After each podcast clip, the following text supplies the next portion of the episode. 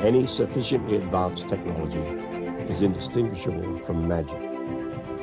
We're talking with Dr. James Beacham, who is a member of the Atlas collaboration at the Large Hadron Collider, a past guest on the Into the Impossible podcast, two time guest on the Into the Impossible podcast. You can see him in our Theories of Everything conversation that we had this past summer with Stephon Alexander and Max Tegmark, uh, mutual friends of ours. Um, and uh, that was over the summer and Theories of Everything. Before that, we had a conversation about uh, theories of everything being explored by experiments of everything.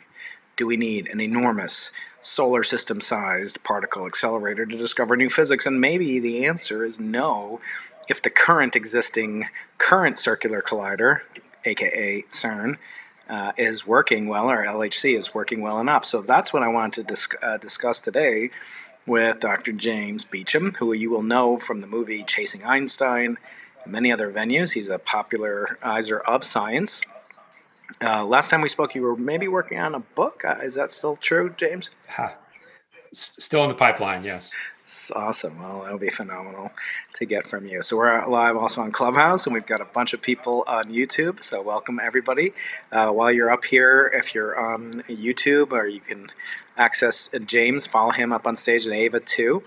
Uh, follow her and follow her on Twitter as well as James on Twitter, who is at JB Beacham at. Uh, do you have any BitClout coins yet, James? Do you have any BitClout yet? Creator. no, actually, I'm really, really bad at Twitter, and I I'm not trying to build any kind of following. So you can follow me, but I'm really bad at the whole game. Uh, so first, I wanted you to kind of give an overview of what is um, what is the nature of this big announcement that we woke up to.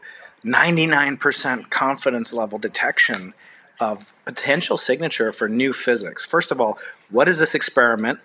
and uh, and what does it mean to discover new physics before we get into this particular result that was discussed today? What is the LHCb experiment, and um, and what does new physics mean? Yeah, so the LHCb experiment is one of the four experimental collaborations on the ring of the Large Hadron Collider. So, as everybody probably knows, and if you don't, why are you here? Um, the Large Hadron Collider is the largest experiment in human history, and it's a 27 kilometer circular tunnel uh, that's 100 meters underground on the border of France and Switzerland.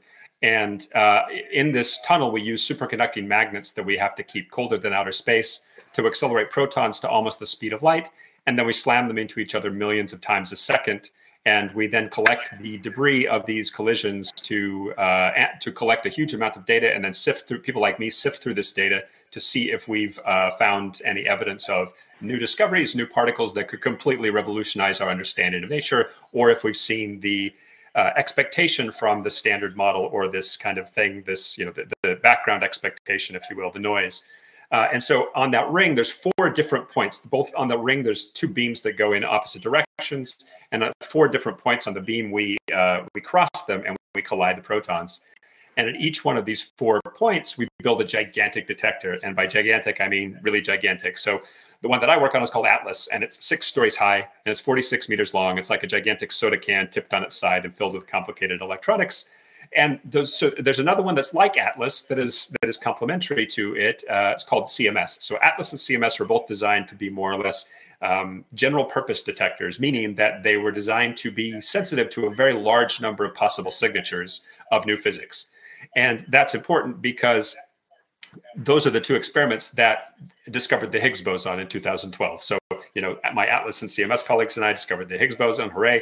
Um, but there are two other experiments on that ring that were designed for more specific purposes um, that can also obviously do completely game changing physics. They can absolutely make discoveries that completely revolutionize our understanding of, of nature. And so, what one of these experiments is called LHCb. And if Atlas and CMS are these two gigantic uh, cylinders where protons come in from both sides, a collision happens, and they more or less collect everything that comes out in all directions with the with a sort of blind spot being right down the very front part of the beam we call it uh, along the beam line then LHCb is designed specifically to look for things that actually go all the way forward. So you have like a proton that comes in, collides, and then the stuff that goes that way, it's a highly, uh, it's a highly, um, uh, you know, finely segmented uh, detector that detects everything going in one direction. So it's very, very far forward. And the reason this was designed this way is because the whole intention of LHCb as an experiment was to be optimally sensitive to these. The, the, the, the intention of LHCb can be found in that last number, B. So the LHCb experiment is designed to be optimally sensitive to particles that contain B quarks, sometimes referred to as bottom quarks, and then in some sectors also it's, occasionally referred to as beauty quarks. That's very that's very specific to like this one particular type of particle physics. A lot of us don't use that phrase. Some people use the beauty thing. I'll be using B or bottom probably in this discussion. And B quarks are really interesting because they have this really fascinating property that when they start to bunch up together with other quarks into mesons or baryons, these particular mesons and baryons can actually have non negligible lifetimes. So this is a little bit getting into the weeds, but just so you know, LHCb was designed to be uh, optimally sensitive to these particular measurements having to do with B hadrons and other, uh, other kind of complex mesons and baryons that you can make out of these kinds of quarks all that's important because it's a perfect example of how the entirety of the LHC program has been designed so that everything fits together in a complementary package so that we're not missing anything. And, you know, and this this result that came out of LHCb today is a perfect example because the LHCb experiment, again, like I said, it's designed to look for these kind of forward uh, forward looking particles that kind of go down in one direction. And then, but the reason that's important is that those allow you to make very, very precise measurements of the particular way that these particles decay into in certain ratios in certain directions in certain preferential places.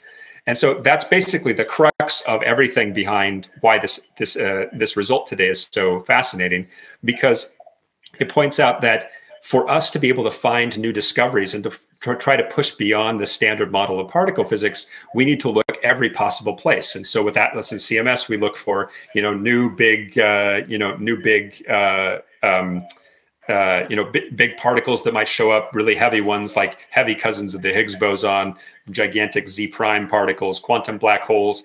And so we look for those things, but we also at the same time we look at very very precise predictions of this so-called standard model but that, that's sort of the background as to what LHCb is. Yeah. so the paper that was released is in the uh, text box on the YouTube description that I posted. Uh, so, folks want to follow along, you can go to Dr. Brian Keating on YouTube. You will uh, find there uh, previously a video of James Beacham from last summer. Uh, two videos. One, a solo episode talking about future circular colliders, and James is perhaps one of the world's foremost uh, proponents, exponents, expositors of why we might need a giant 10 to 20 billion euro or more experiment, uh, and perhaps why that might not be enough.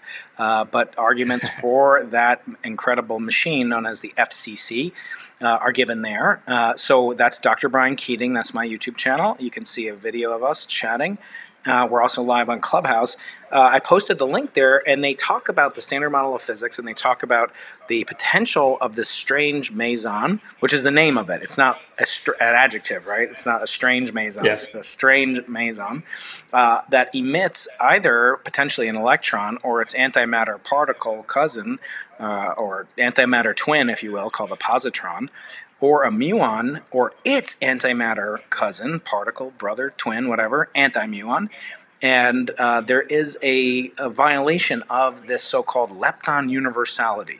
Is that related to the conservation of lepton number? Uh, and if not, what is the meaning of lepton universality? Yeah, so there's a connection, but it's not exactly the same thing. So we need to back up a little bit to really understand the importance of this result today. Um, and it goes back to this thing that we were hinting at earlier, where um, uh, where it's somebody let me know if there's like a weird echo or something like that. I, I can hear me coming through the clubhouse thing, but I can't get rid of it anyway. So yeah. let me know if it's if it's not understandable, and I'll I'll change.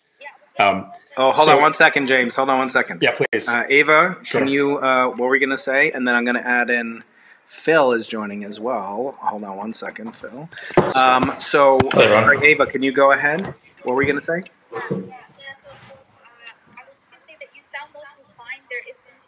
scratching and it you know like sounds a bit like things are moving around then a bit harder to hear but mostly the message seems clear so I don't dare interrupt too much I also might leave in about 10 minutes so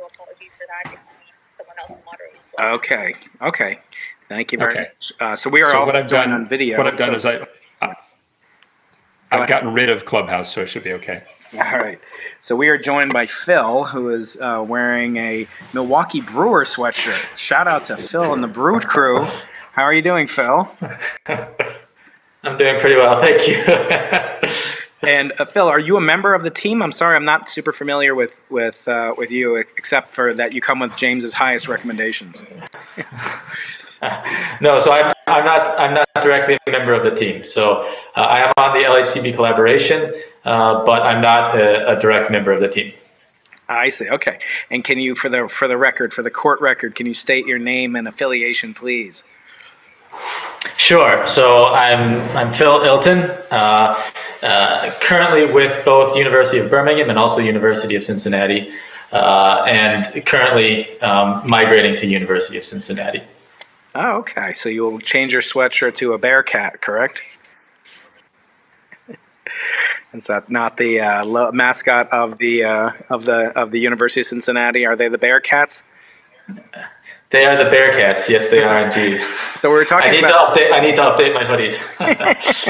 we were talking. James was talking a little bit about conservation laws. I do want to point out. I believe James today is Emmy Noether's birthday, maybe or anniversary of her birth. Oh, is it really? Yeah. So Yeah, I can you believe speak a little Yeah, bit yeah, about that? Uh, but you were saying about conservation laws, about lepton number, lepton universality. Can you say more about that? Yeah, th- this is a really fascinating thing, and it's I love this particular field of physics, the sort of subfield that's sort of chasing down conservation laws and things like that um, at the very very precise edges, because it speaks to how how exactly how particle physics and to my mind you know the broader science world really progresses. You know we sometimes have in our minds this notion it's like the entire of the entirety of the scientific community can be overthrown by you know like a straight white male that has a eureka moment and then makes a precise prediction and then you make an experiment and it finds that thing and that's the way it goes.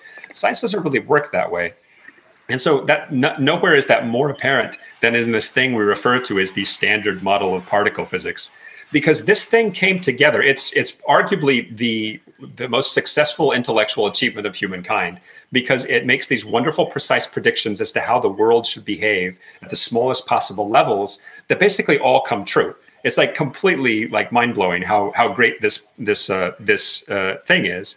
Um, and it's but it came together in a particular way. It wasn't again it wasn't just somebody that sort of by fiat in like you know 1885 said uh, this should work just fine. This this thing, you know, this is exactly what the standard model is, and this is exactly what it predicts. That's not how it came together. It came together sort of by fits and starts. Somebody observed something just they saw in a laboratory, and then some theorist said, "Hmm, this is interesting. I wonder what that means. Maybe it could mean XYZ. And then somebody said, "Oh, if that's true, then this should potentially show up in an experiment as PQR." Blah blah blah blah blah. And so this is the way it actually came through, came together over the history of the 20th century, and it culminated in this thing that we now refer to as the standard model of particle physics. But if you look into the details of the standard model, a lot of them, a lot of the stuff that's there that's fascinating and that corresponds to sort of like makes these predictions and then it corresponds to these measurements that we make, it's just sort of there. It's like there's no real sort of reason for why some of the values of the standard model the way they are, and some of the predictions that it makes, and some of the ways that it's organized, some of the things just happen to be the way they are. And so this is why eh, you know this is why uh, we why it's important to be able to measure everything there is to know about the, the the standard model of particle physics because at the end of the day, just like you were intimating, you know, Emmy Noether, if it's the anniversary of her birth today, this is fantastic because she's, we basically couldn't do what we do uh, at the LHC without Emmy Noether because she was the one that observed that anytime, it uh, made a key observation about symmetries in our equations and particles uh, and, and, and conservation laws that we would see in, in, uh, in reality. And so this leads to this notion that, you know, anytime you have some sort of basically a symmetry, you can think of a symmetry in particle physics as if I have my equation set up in a, per, a, certain way and there's something inside that I can change in a particular way and it doesn't change with the final answer that I get out of it, that's a symmetry. So, for example, I can put like a, you know, if I, if for those of you that know math, if I have some kind of standard differential equation, I put some kind of like, you know, some kind of ex, complex exponential in there, and then I do particular stuff to it, maybe do some, do some, uh, you know, some, some squares and things like that. That won't affect what the final answer is. Mm. So this means that there's some kind of symmetry inside my my theory. And Yeah. and Noether pointed out that anytime you see one of these, there's a continuous symmetry. It means that you have a conservation law. So I don't know how much detail we want to get into that, but essentially what it gets to is the fact that really what we look for in in the standard model, what we look for in particle physics are deviations from these symmetries or or you know observations of these symmetries. Because like I said, there's a there's a large number of these symmetries you can come up with. You can say, oh, maybe this is a symmetry, maybe this is a symmetry of nature, and th- this is the part where to me it's like it starts to butt into our understanding as sort of like humans with what our intuition is it's like oh yeah of course nature should be symmetrical about some kind of thing but it turns out it's not there are certain things in standard model that they you might think if you were just sort of you know by first principles i'm going to design an elegant universe. This should be a symmetry of nature. And it just turns out that our universe just chooses not to to to, to have this particular symmetry. You know there's this the famous example is cp symmetry as you know right? Yeah. and so this is a you know we could talk about that in more detail but basically yeah there's this there's these symmetries that you should in principle they could be there and it's just it's not up to us to choose whether nature uh, Right. observes or violates these symmetries we just have to go and look and search for it. Yeah. So, uh, Phil, can you hear me okay? Yeah, I can hear you. All right. So this experiment uses uh, muons, and of course the famous uh, phrase by I think it was Rabi said upon the discovery of the muon, "Who ordered that?" I think that was Rabi. Was it? Was it not?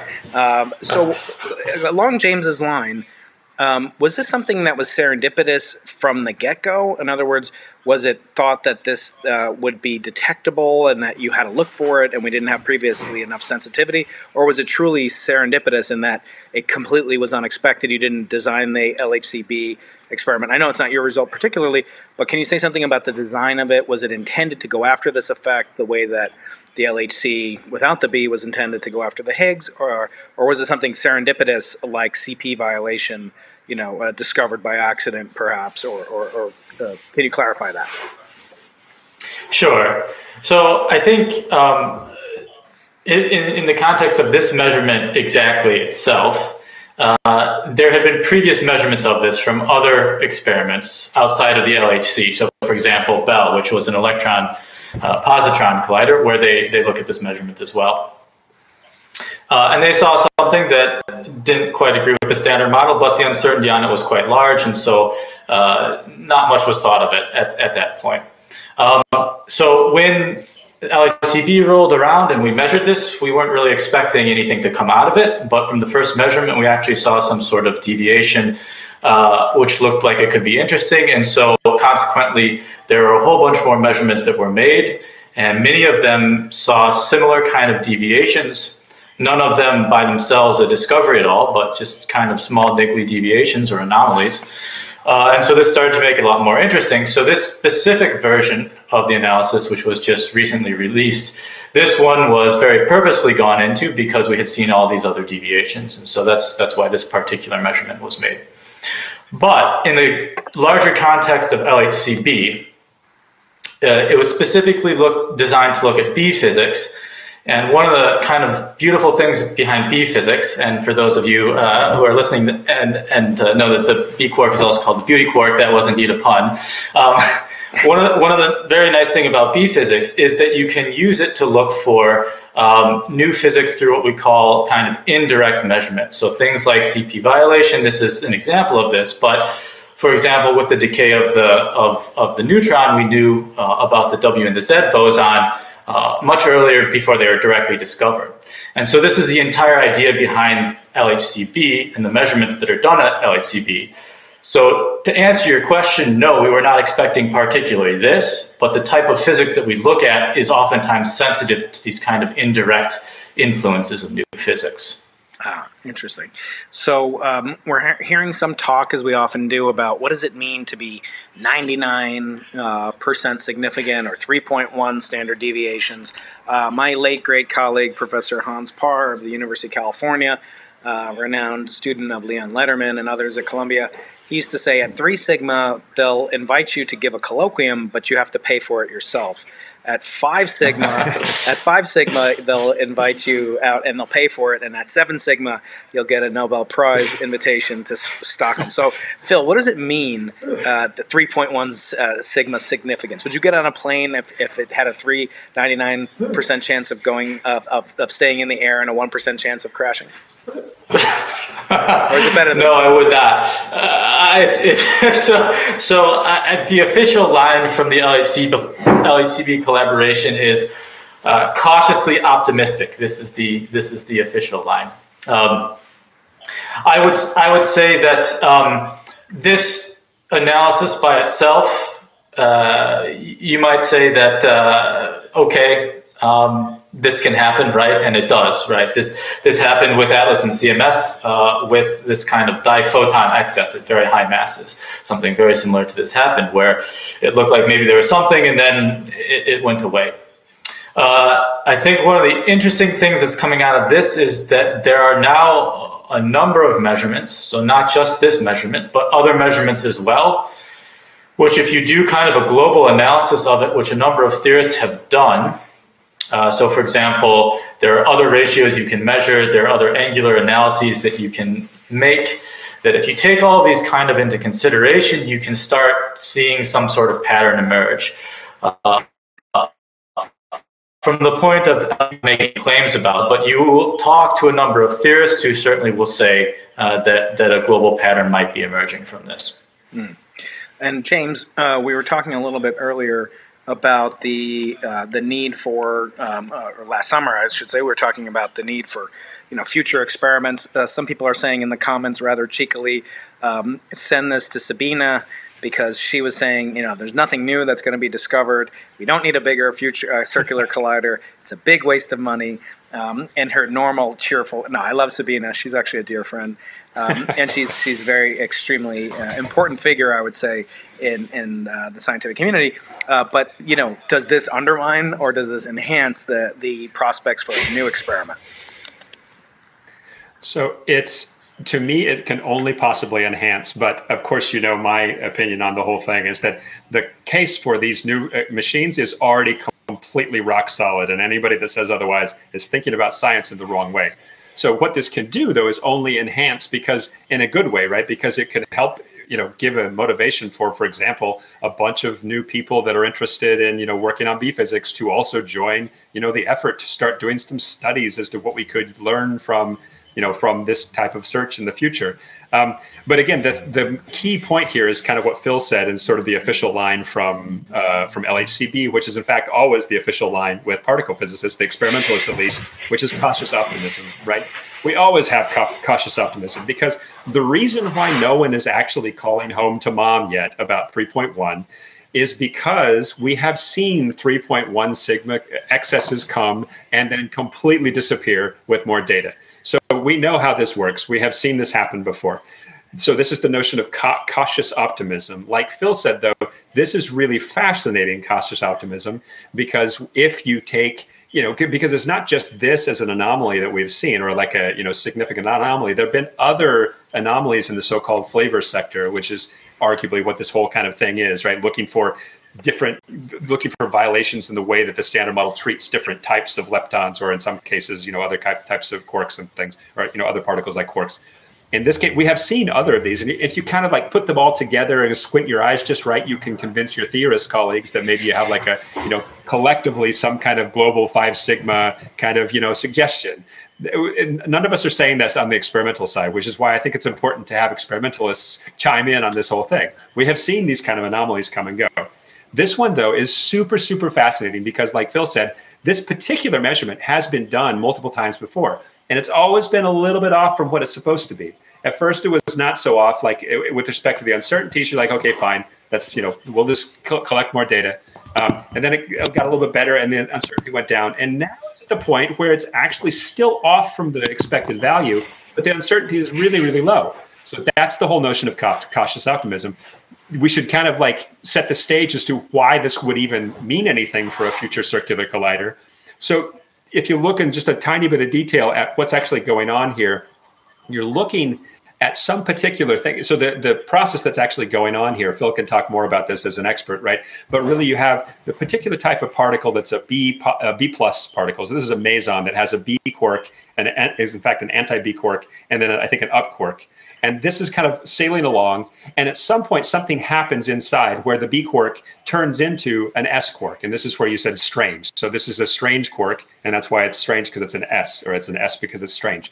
And then that's that's something that made it turn into that could be a few different things. One is that's only possible if you have these these like very very heavy particles that participate in this so-called kind of loop diagram in there that allows this to happen. And then what happens in that kind of loop is as that happens, you get, for example, W bosons and maybe a Z boson, and then it spits off two leptons. And this is what you were saying, Brian. It could end up being either electrons or you know electron positron pair or a muon anti muon pair. And so that's that's possible for that to happen just given the standard model, but it's extremely rare, and you can also calculate that really, really precisely. That we all we know quite a bit about that. The problem is that we see this not so. So, so then the thing you might then so the test here is actually this notion of universality, right? Where it's like you might think that this thing that comes out, the leptons, there's no reason to think that there should preferentially decay to electron positron versus muon anti-muon, or for to be complete, tau or anti-tau, which is another heavy cousin of these of these electron and muon. But in this case, what we're is that yes, a little bit preferentially, the this decay tends to be accompanied by uh, and not so much muon anti-muon. And I think I'm frozen here. Please let me know if you can hear me. I hear you. Okay, so yeah, so that, that, so but then so that you start to think, what is making this happen?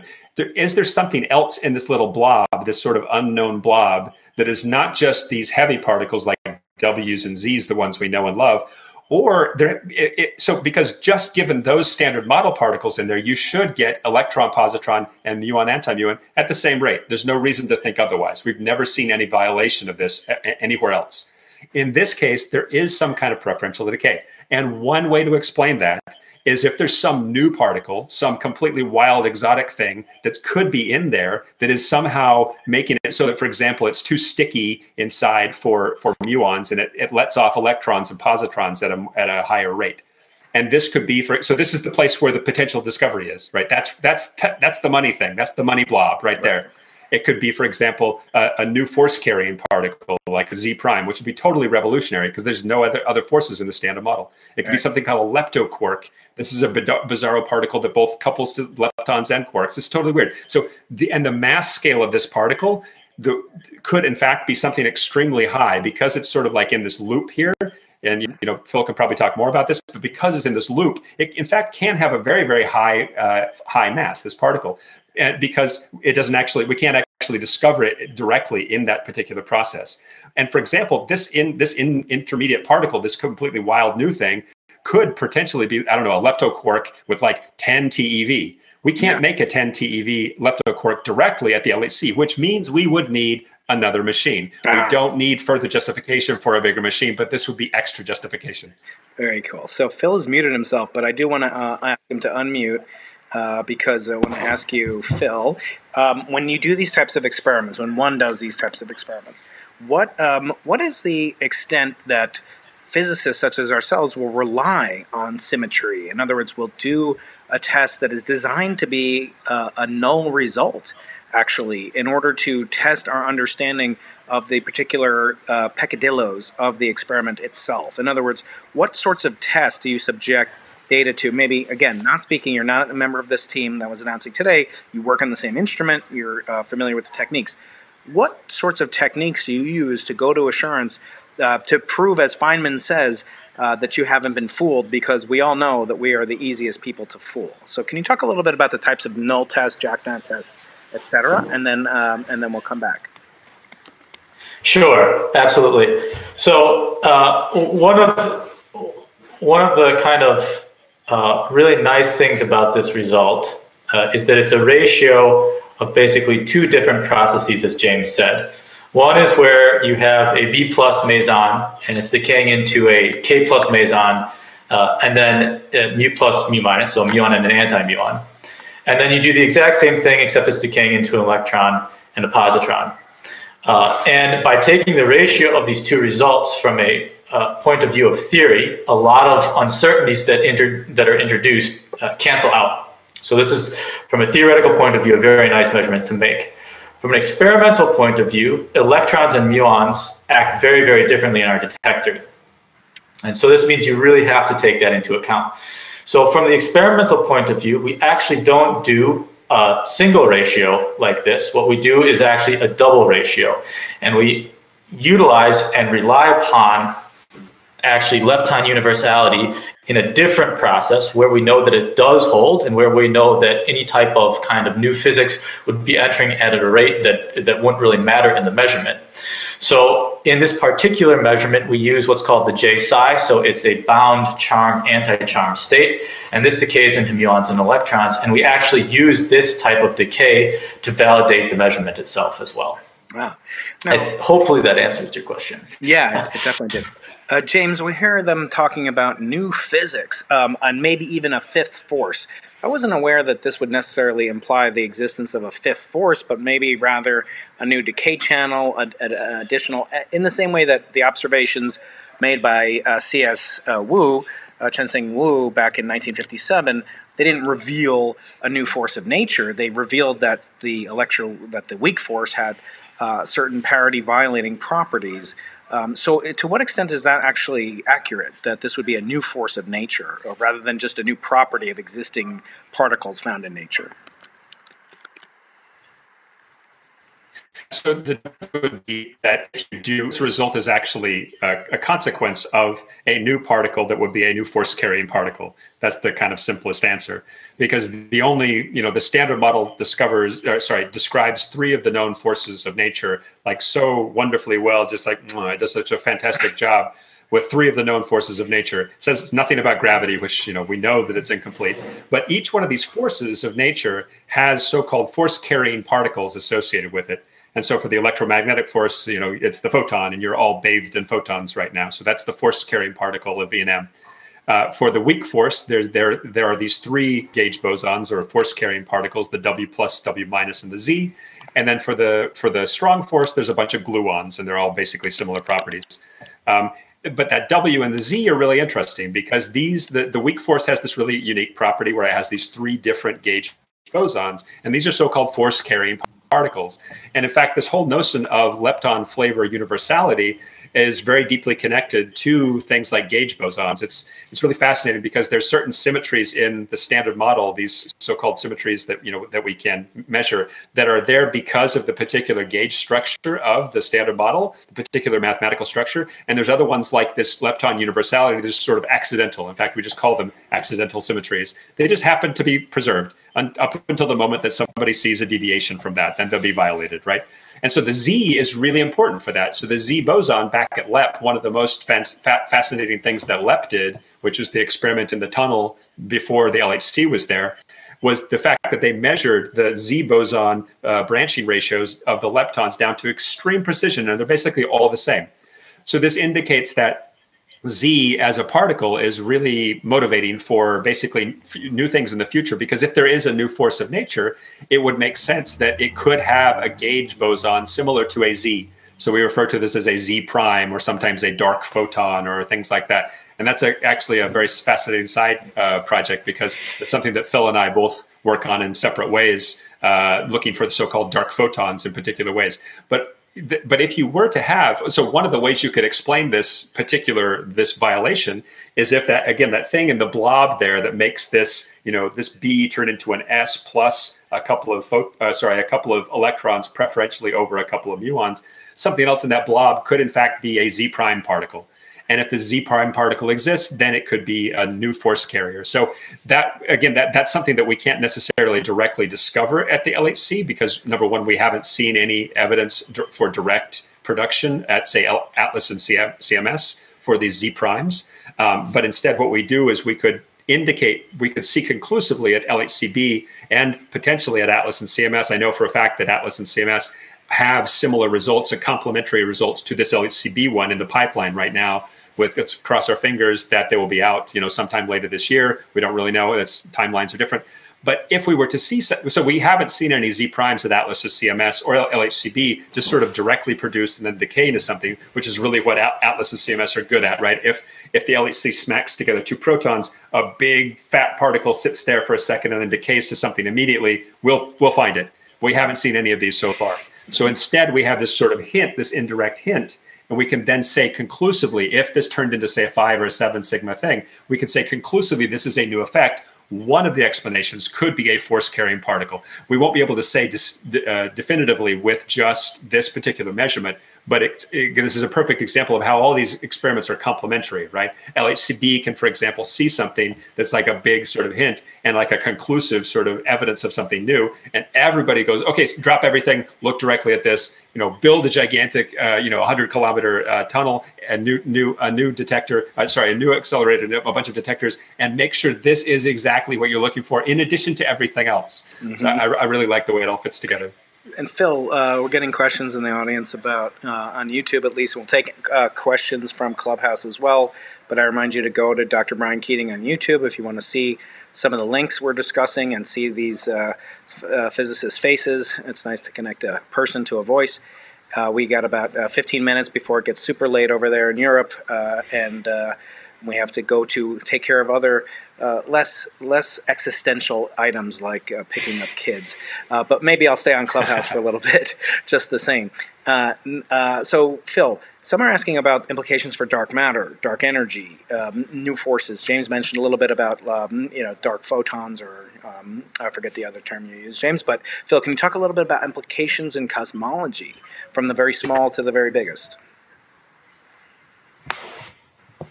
Sorry, Brian, could you repeat that last bit there? That kind of broke up for me there. Oh, just wondering if you can comment on the implications for cosmology potentially if this result is confirmed. Yeah. So the uh, so first of all, the current. So I wanted to touch very quickly on what James said about some Atlas results and CMS results, uh, also kind of being consistent with this anomaly. Uh, so they have upcoming results, but they also have previous results, which when you put them, as I said, into kind of a, a, a global picture of everything, uh, you can start to maybe get an idea of what kind of force this would be if it truly is a new force.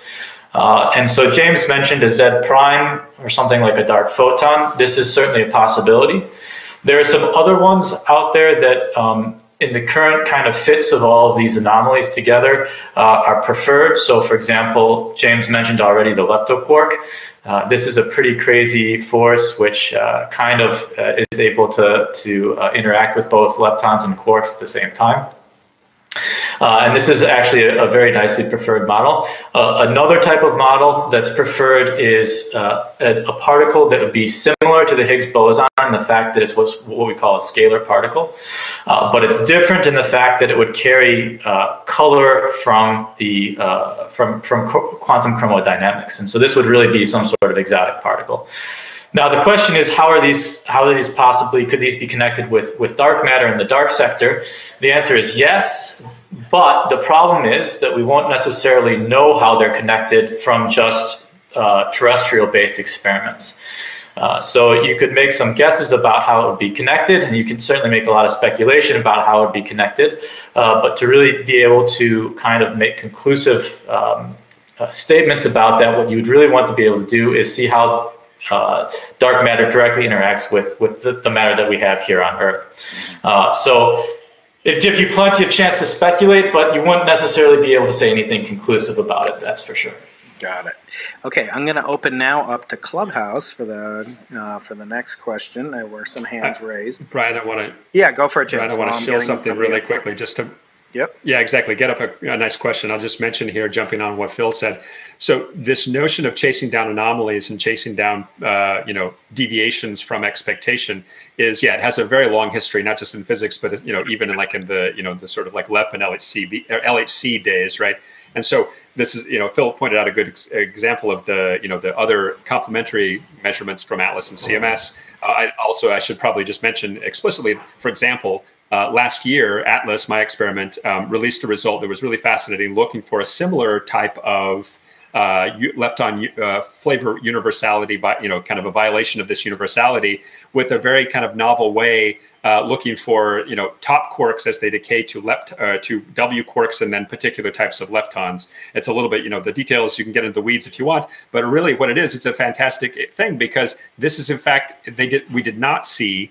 Uh, violation from this universality, which was in fact contrary to what had just a hint of something that had seen way back in the LEP days So the, you know, it's a again, particle physics is uh, is a marathon. It's not a sprint. You have to be very patient with these things. So this is, for example, a, I think it was a 2.7 sigma excess or or deviation from back in the LEP days that just last year was finally ruled out and said no. In fact, it's consistent. So this is the notion of cautious optimism, right? It's like yes, we're all you know raising our eyebrows like on a scale of one to ten. If ten is like a discovery, you know, this eyebrow raise is about like a you know maybe like a four or something like that. We're you know, we're, we're keeping an eye on. Okay, great. So we have a hand up. We have uh, Radoslav is in uh, Clubhouse. So raise your hand if you'd like to speak with Phil or uh, with uh, James Beacham or myself. Uh, Radoslav, go for it. Thank you. Uh, uh, and me join. And uh, James and Phil, thank you very much for taking the time to go through the result. I'll be I'll be quick. A few questions here. Looking at the plot on page eight, figure eight, it looks like Babar measured this and agreed directionally with what uh, you're seeing at LHCb. But Belle, granted, error bars were massive, was on the other side. Babar, as I recall, was SLAC, right? And that was running about 20 years ago. Um, and then the other couple of questions, as I recall, Babar was an attempt to try and understand why there's more matter in the universe as opposed to antimatter, given that we think some hints might be contained in these uh, B mesons. So, is there any uh, any potential explanation that could revolve around why there's a, a preponderance of matter as opposed to uh, antimatter? And and lastly, I gather that kaon also decays into neutrinos, and I'm wondering, eh, could there also be perhaps a connection to uh, to neutrino oscillations that we don't quite understand yet that may be giving rise to the asymmetry? Great, thank you. Uh, James or Phil, do you want to take that? Either one of you guys can take a crack at it. Sounds like a great Phil question. Go ahead. Phil, Phil. go for it. Sure, sure. Yeah, sure. So uh, you're right. So if you take if you take a look at this figure, uh, there are results from Babar and then also from Belle. Both of these experiments are B physics experiments. So in other words, they're specifically focused on looking at B mesons. Uh, and as you mentioned, uh, one of the things that they're looking at is uh, this this um, CP violation in beta decays, uh, and how this connects to the idea of this matter antimatter asymmetry, and whether uh, in these types of decays you can have enough violation like this to basically account for the matter antimatter asymmetry in the universe. And so this is certainly one of the big picture questions that's a driving force for all of these experiments like Babar, Belle, and LHCb as well. So in that context, Babar, Belle, and LHCb from a kind of physics viewpoint all are focusing on very similar things. They're very, different, of course, in, in the setup in the fact that LHCb is on a collider where we, where, where we collide protons. And typically for B physics experiments, this can be a little bit hard to do because it's a much noisier environment. Uh, and so in this context, LHCb is different. This is a disadvantage, but there are also a lot of advantages that you have as well in terms of the amount of data that you can collect and the type of data you can collect as well. So in context of the Babar and the Belle results, they didn't have quite as much data available to them. And you'll see that within the data that they have, Babar and Belle uh, are consistent, whereas the LHCb results are not. You can also look at some other results from Belle and Babar that are related to these measurements. You can look at them in these different uh, bins of what's called q squared. So this is basically the uh, the mass squared of the of the two leptons. So the the mu plus mu minus uh, or the e plus e minus. Uh, and you can look at them in these bins. And in this case, actually, you will see that some of the results uh, from previous experiments also see uh, this discrepancy, but typically they will have significantly larger uncertainty. this has to do with the number of events that they've seen and also how well they can peg down the uncertainties of, the, of their experiment. Um, so I think that answered some of them. I think there was one more that slipped my mind that you had asked. neutrino oscillations and, and, and the kaon decay, right? Isn't, isn't the B plus decays into a kaon and um, that, that ultimately goes into a lepton and, and neutrino? So what we see here on, so in terms of the lifetime of these particles in our detector, we see in this case the K plus. We don't see the decay of the K plus. So we will just see the K plus itself and not its decay.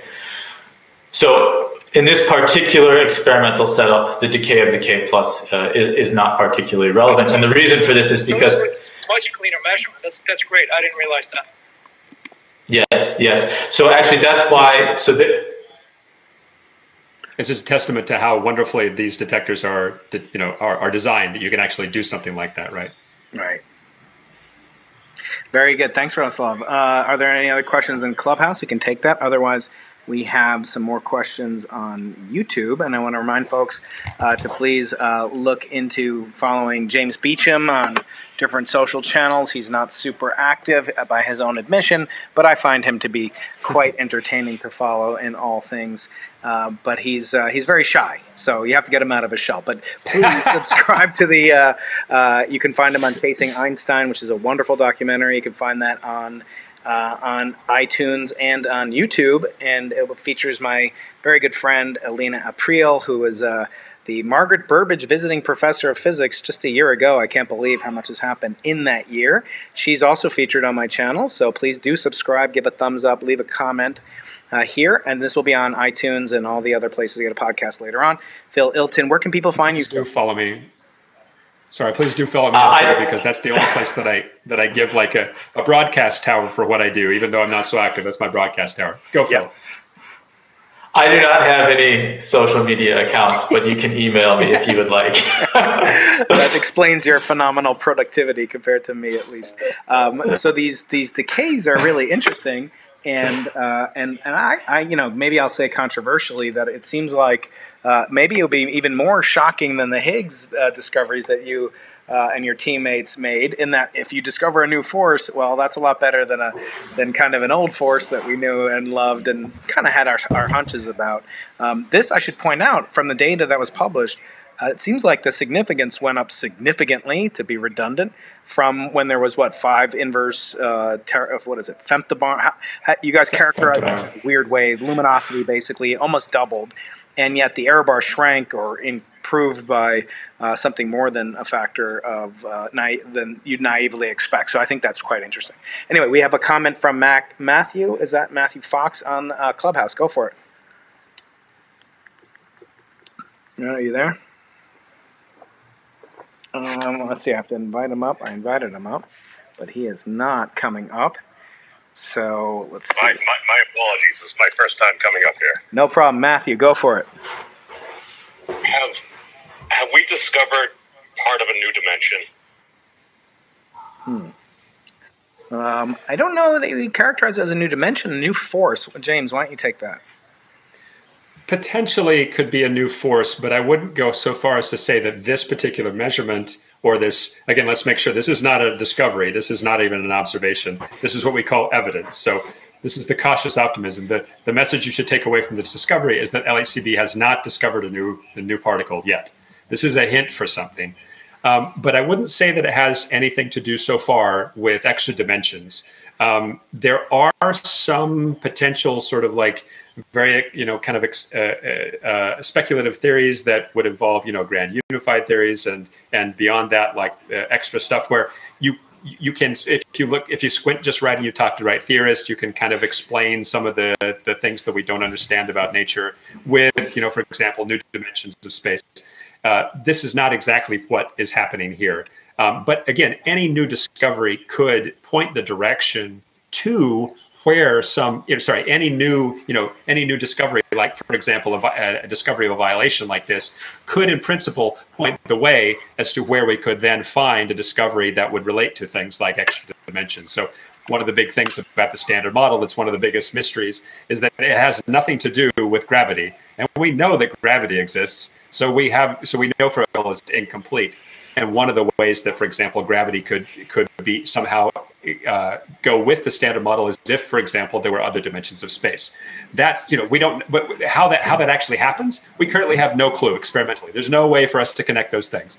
What we need first is any kind of hint, any kind of conclusive five to seven sigma hint that the standard model has some new thing that we ha- we have discovered.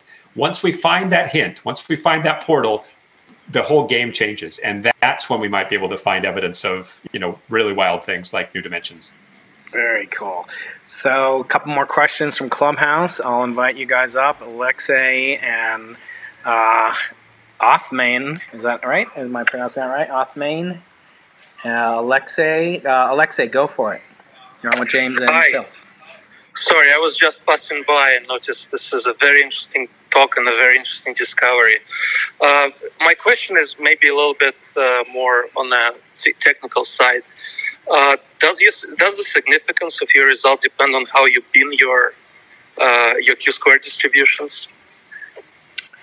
Uh, yeah, Phil, do you want to take that? And just uh, just to reiterate, this is not uh, my guest today, Phil Ilten and and uh, James Beacham are not directly affiliated with this result, although they're both particle physicists working at the cutting edge at LHC uh, at CERN. Uh, Phil, take that the dependence and binning with respect to Q squared.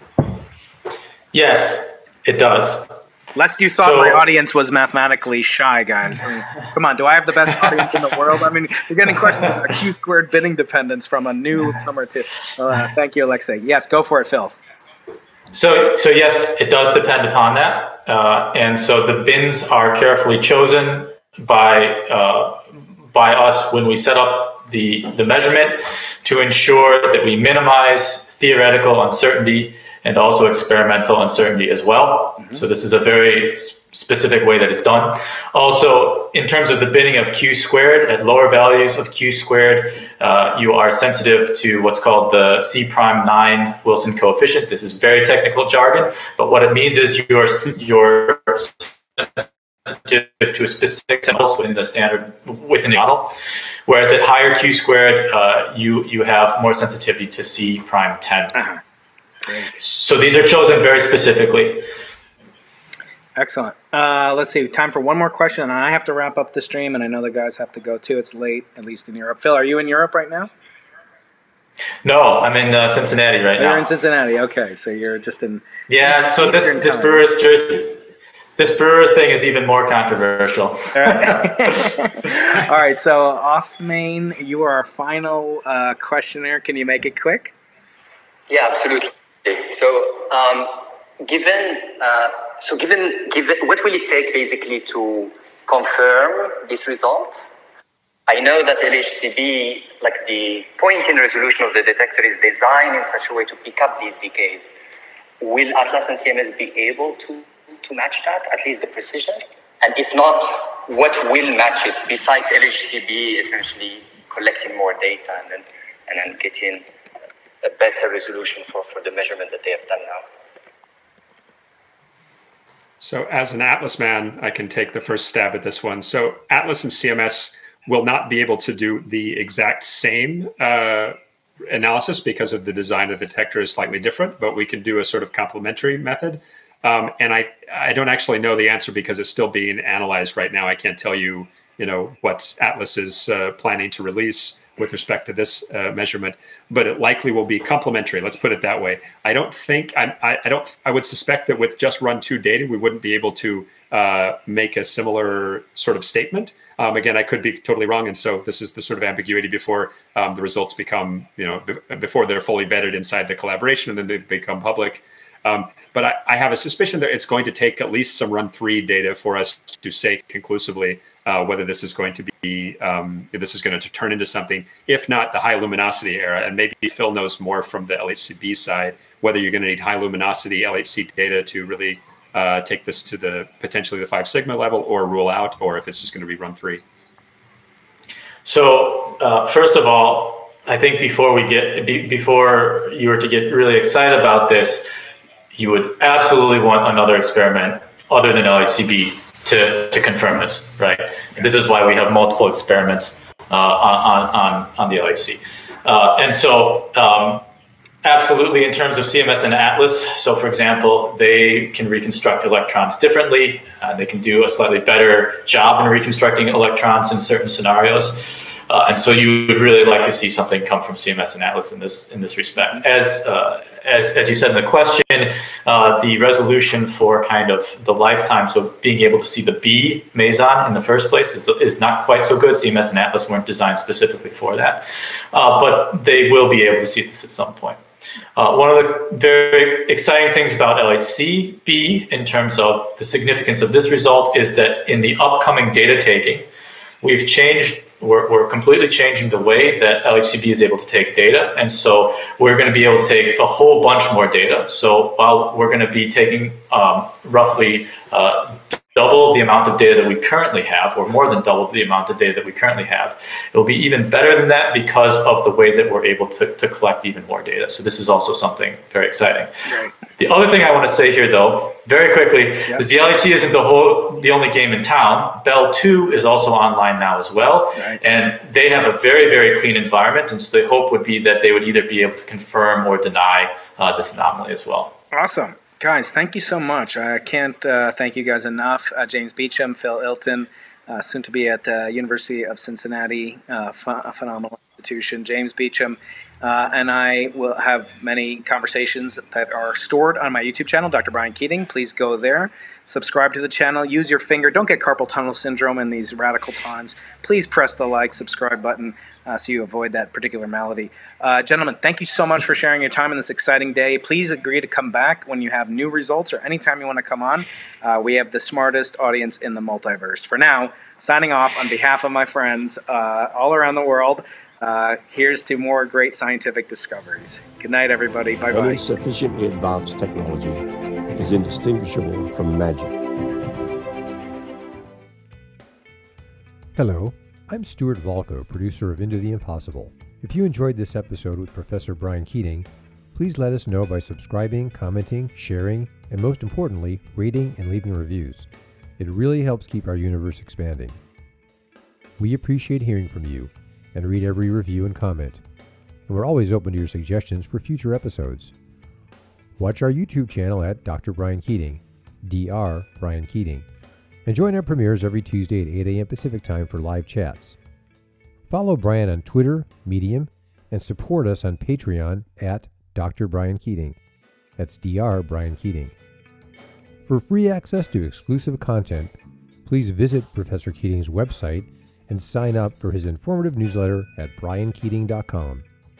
Into the Impossible is produced with the Arthur C. Clarke Center for Human Imagination in the Division of Physical Sciences at the University of California, San Diego. Erik Viirre, Director, Brian Keating, Co-Director, Patrick Coleman, Associate Director. Produced by Stuart Volko and Brian Keating. For more information on the Arthur C. Clarke Center, go to imagination.ucsd.edu.